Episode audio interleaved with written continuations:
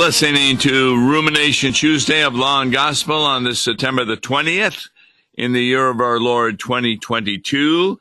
And we're going to be taking a look at the hymn, Lord, Thee I Love with All My Heart.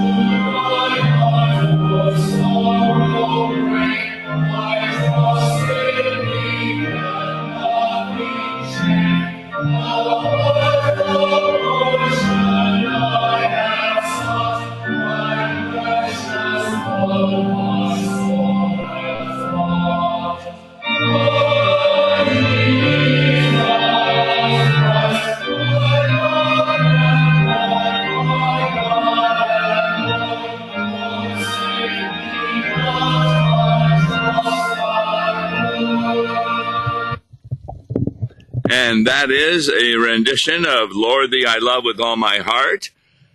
Boy, it was written by Martin Schalling, 1532 to 1608.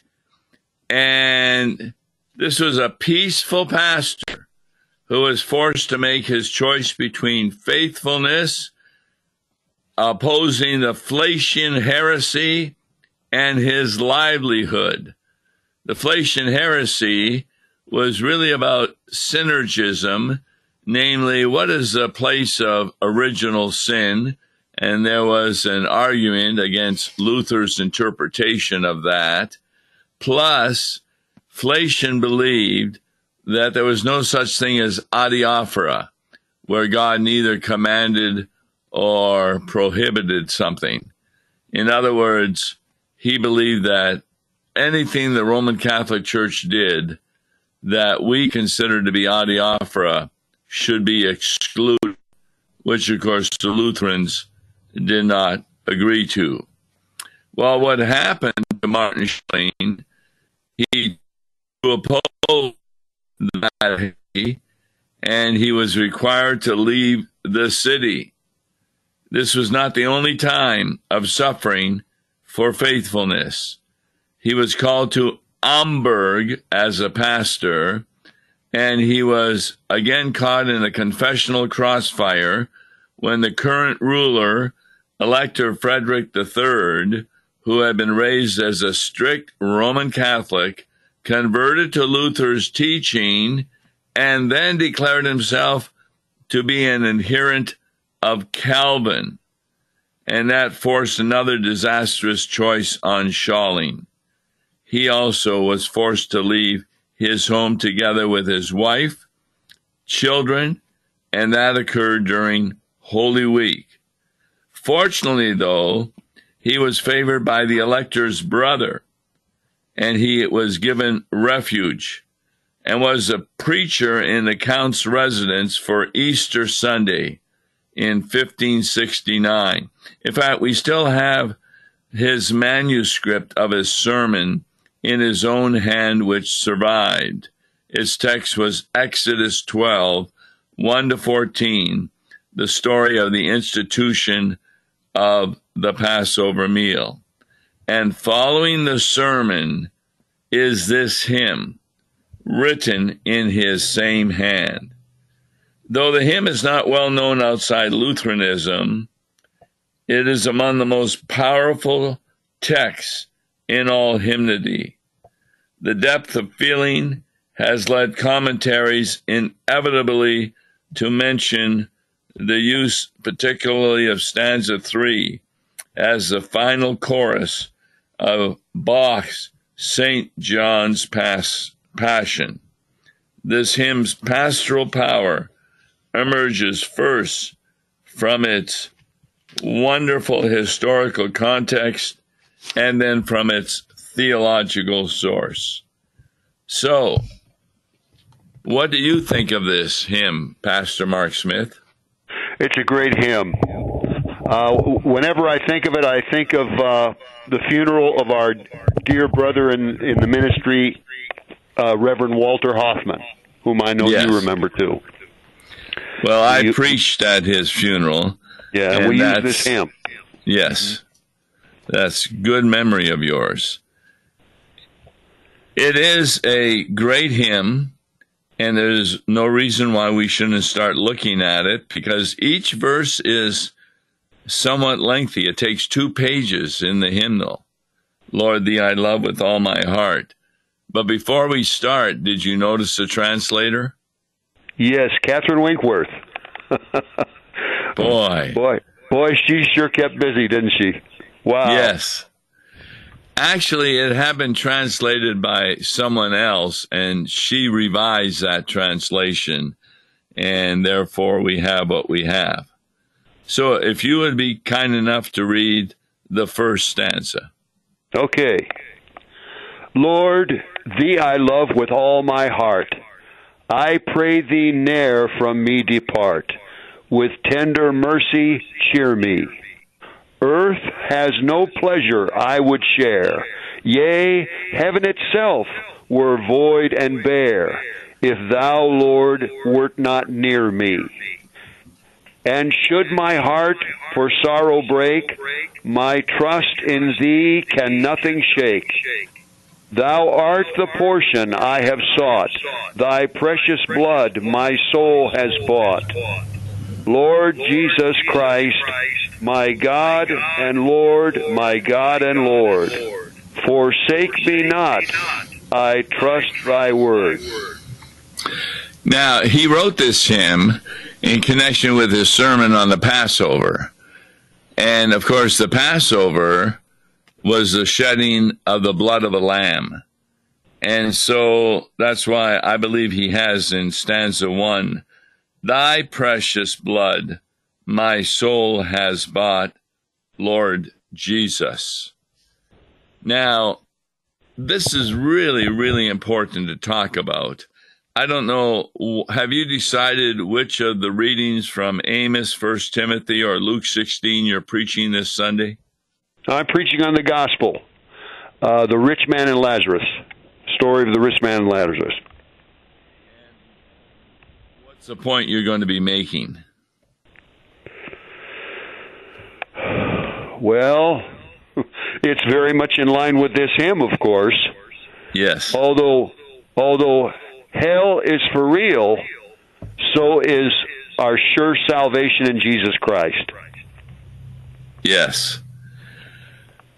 I ran across verse 31 that I'm going to be talking about where, of course, the rich man, we often refer to him as Dives because that's the Greek word for rich. Right. He wants Abraham to go and talk to his brothers. And Abraham says this No, they have Moses and the prophets. Let them hear them. And then the rich man says, No, Father Abraham. But if someone goes to them from the dead, they will repent. And then listen to verse 31. Yeah. If they do not hear Moses and the prophets, neither will they be convinced if someone should rise from the dead. Yeah, isn't that a great verse? Now that got me thinking. You know, I'm really opposed to evidential apologists who want to give evidence of the resurrection of Jesus from the dead because they believe then that people will be convinced that Christianity is the right way. But can you think of people who believed in the resurrection from the dead and are still going to hell? People who believed in the resurrection from the dead and are still going. Well, of course, uh, uh, Jesus. Uh, in at the same time, just before he arose from the dead, he descended into hell and uh, proclaimed victory, his victory to uh, Satan and all of his all of his doomed devils. So that was from know, the t- from the time of the flood, but. I meant someone living at the time of Jesus. I'm trying to think. The Pharisees. They yeah. believed that Jesus they believed in the, the resurrection. They yes. believed in the resurrection of the dead. Yes. But you know, you can't you can't believe in the resurrection of the dead and if somebody chooses to believe in the resurrection of the dead, you've got to also believe in the resurrection of our Lord Jesus. You can't you can't choose one or the other. They're they're intimately bound. If you deny the resurrection of Jesus, you're also denying the resurrection our, our the resurrection on the last day. You can't have one or the other. No, you missed my point. Okay. They confirmed the resurrection of Jesus from the dead. They believe he rose from the dead. They okay. paid the soldiers to lie about it. That's right. That's right. You're they absolutely right. Knew that Jesus had raised Lazarus from the dead. Nobody said, "Oh, Lazarus wasn't raised from the dead." Among the Pharisees, they thought it was a trick of Beelzebub, and that's the point I'm trying to make the gospel is not really preached if you only talk about the historical events that occurred in Jesus' life, namely, born of the Virgin Mary. Uh, even the Muslims believe that. Yeah. That he was crucified, that he rose from the dead. So Muslims today are good examples of people who believe Jesus rose from the dead but they don't believe in him as their savior. Yeah, you've got to believe and, that he rose from the dead for you. And the for you is the promises of the gospel. Right. So, what's the use of proving to anyone that Jesus rose from the dead if that's all they will agree to? They'll still go to hell because yeah. they don't believe that the promise was he died for you. And right. I think that's a really important. I mean, Abraham says if they're not going to listen to Moses and the prophets, and of course that's Genesis 3:15, you can't read Isaiah uh, 53 and, right. and not understand about Jesus. If they don't hear those two, neither will they be convinced that someone should rise from the dead. So it's a waste of time to prove that Jesus rose from the dead. You don't need to do that. That's for Christians who can read about it in Scripture. And when they receive faith from the Holy Spirit, they not only believe the promises, which then leads to their salvation, but they also believe the history of what the Bible says about Jesus. I agree. So, this first stanza, Lord, thee I love with all my heart. Now, wait, wait a minute. We, we confess every Sunday that we don't love God with all our heart. We're poor, miserable sinners. So, why are we singing this? In Christ. In Christ, we love him with all our heart. Well, it doesn't say that, though. It just says, "I love you only, with all my the, heart." That that that's the only way we can really keep His law is in Him. The phrase that I want to touch on is "with all my heart." With our normal heart, we don't love God. But what did David pray for? It begins with create. Oh, oh yes, that's right. That's uh, Psalm 51, isn't it? Okay. Yeah, let's see. How's it go? Get me, get me Create started. in me a me clean, a clean heart, heart, O God, God, and renew and a right spirit within me. That's called the new man. And that new man does have a heart that loves Jesus totally. Right, right. We just keep having a struggle all the time. So remember, the goal of a pastor is not only to explain the Hebrew, Greek, and Aramaic, but also the English. And so when people sing this, they just finish confessing that they're poor, miserable sinners. So they need to understand that we're talking about the heart that the Holy Spirit gives, which results, as you just said, with not just your works, but the fruit of faith, which are works that are motivated by the Holy Spirit and our love for Jesus. So that's why we can pray that Jesus will never from us depart because he makes that promise.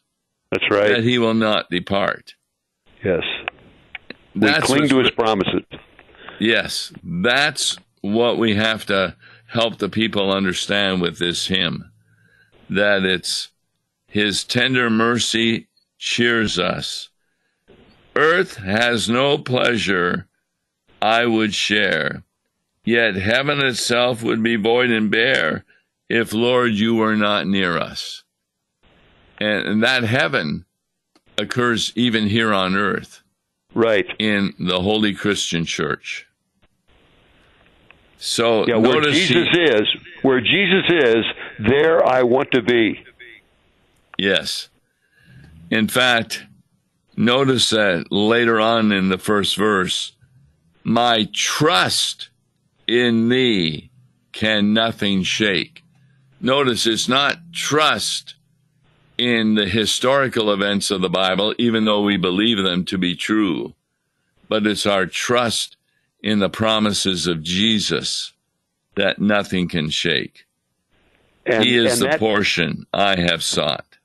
And that trust is given us by God the Holy Spirit. Yes. We could not we could not cling to his promises without the help of the Holy Spirit. Yes.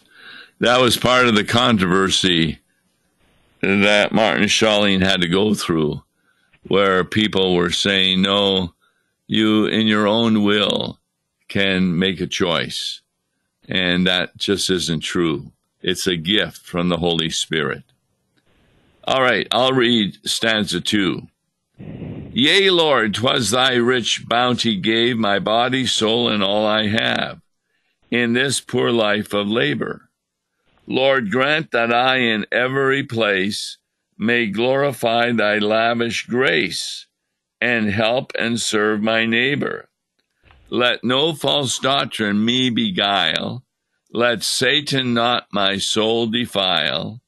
Give strength and patience unto me to bear my cross and follow thee, Lord Jesus Christ, my God and Lord, my God and Lord, in death thy comfort still afford. What's the important point that you would look at in this stanza? Well, having known what the writer went through those two those two bitter controversies, which uh, which ended up with him having to leave his parish and yes. go elsewhere. He couldn't. He had to be thinking about that. He had to be thinking about the trials of being faithful to God's word as he was writing this hymn. Well said. That, Let that's no absolutely false correct. doctrine me beguile. Let no false doctrine me beguile. Let Satan not my soul defile. Give strength and patience unto me to bear my cross and follow thee. And following Jesus means to not only believe his promises, but love to do his will. That's right. what we refer to as good works. So that's really just a powerful verse. I, am looking forward to singing this. Are you going to be singing it Sunday? You know, I should have chosen this hymn. I, I realize now I should have chosen it, but you know, I, uh, I, I, I, I, I I had to kind of quickly. Sometimes you have to be quick about choosing hymns, and, and that's that's another story. But uh, but it it is an excellent hymn. I probably should have had I probably should have had the congregation sing this as a final hymn, or during communion, or during communion. That's another possibility. Yes. Yeah, because it's it's long enough. Uh, you don't look ahead to see what the hymn of the week is. Oh yes, oh yes, I do. And it just didn't. I don't know. I didn't you register. Know, yeah, no, it's just uh, you know I don't. I, I, at the time, uh, some hymns strike me and some don't, and uh, right. you know there are different reasons why you choose hymns, as you well know. Yep. I usually spend a half hour to 45 minutes on hymns. I have two books that you can get from Concordia Publishing House. The one that has the hymn of the day also has about 15 other hymns that are appropriate for that day. Yes. Either because of the Old Testament, the epistle, or the gospel. But then I also have a book that I love, and that's a complete concordance of the hymnal. I don't know if you have that one. Yeah, that's. Uh, I've got the one for the old hymnal, but I don't have the concordance for the new hymnal. Yeah, you really need to get that because yeah. If you're talking about a specific thing like baptism or whatever, you can look it up and see where that word is used. Right. Okay, stanza three, please. Okay. Lord, let at last thine angels come to Abram's bosom, bear me home that I may die unfearing, and in its narrow chamber keep my body safe in peaceful sleep until thy reappearing. And then from death awaken me, that these mine eyes with joy may see, O Son of God, thy glorious face, my Savior and my fount of grace. Lord Jesus Christ, my prayer attend, my prayer attend, and I will praise thee without end. Isn't that interesting that it even talks about going to Abraham, just yes. like Lazarus did? Yes. In so, fact, I, I wouldn't be surprised if that's the very reason why this hymn was uh, chosen as the hymn of the day because it it mentions uh, Lazarus being at Abraham's bosom in the gospel. Now, I do two services at uh, a congregation. Uh, one is for the congregation, and the other one is for the university. Mm-hmm. And the university students aren't as loud in their singing as is the congregation. And I, I'm just giving you a suggestion. What what I what happened? I had chosen a hymn. I try and choose a hymn that they've never sung before. Uh-huh. Uh, in my years there, I keep track of every hymn. Mm-hmm. And as we were singing it, the congregation was even having a little trouble singing it because mm-hmm. of the mm-hmm. tune. So when I went to the other service, I simply announced that rather than the hymn that we're having in the bulletin, we've chosen this other hymn to sing. Now, I did that because it was an easier hymn and more familiar. Right. But you you could do that this Sunday, saying you'd have to talk to the organist ahead of time that rather than the hymn you've chosen, we're going to sing hymn 708 because of its closeness to the gospel. And I don't. Well, I could, but I, you know, I, uh, I, I just, I, I, I, I'll stick with the hymn I like. This, this is a good hymn, and we've sung it before, and we'll sing it again. Yeah, it's just that it's dealing with Lazarus and Dives, so. But this third stanza is really looked at by a lot of theologians as uh, the best. Lord, let at last thine angels come to yeah. Abram's bosom, bear me home. And, and that's in heaven. Yes. That I may die unfearing. Now, even Lutherans sometimes fear to die. Yeah. But in in my experience, the closer they get to the death, the more comforted they are because we've been giving them Bible verses from the scripture, which are promises of the gospel. Has that happened with you? Yes. You know, another thing about this last verse, Tom, is it's it's perhaps the only hymn that I know of that talks about our body sleeping in the earth. In its na- uh, Lord, in its narrow chamber, keep my body safe in peaceful sleep until thy reappearing. Do you know of any other hymn that talks in those terms? No, that's why it's also suggested that this is a good funeral hymn. Exactly. Yeah, I hadn't thought of that until I read that, but you just noted a part that really is important. And I think that's something that we keep in mind. So that mine eyes with joy may see, O Son of God. That's a reference, of course, to somebody else who said that I'm going to see him with my own eyes. Right. Joe, uh, Job, right? Yes. Yes. I know that my Redeemer lives. That's that famous passage there. With Right. his own Mhm. eyes, I'm going to see God, which is really amazing because while you're here on earth, nobody can see the Father and live. Remember, Moses only saw the backside of the Father. Right. All right, Lord, thee I love with all my heart. Thank you very much for helping us and pointing out some important parts of this hymn. On tomorrow's Law and Gospel, we'll be continuing with a section of Proverbs written and inspired by the Holy Spirit, written by Solomon himself. Until then, God bless you. Listen to Law and Gospel each weekday morning at 9:30 on KFUO. For a tax-deductible gift to Law and Gospel, please make your check out to Law and Gospel and mail to Law and Gospel PO Box 28910, St. Louis, Missouri 63132, or call toll-free 1-877-267-1962.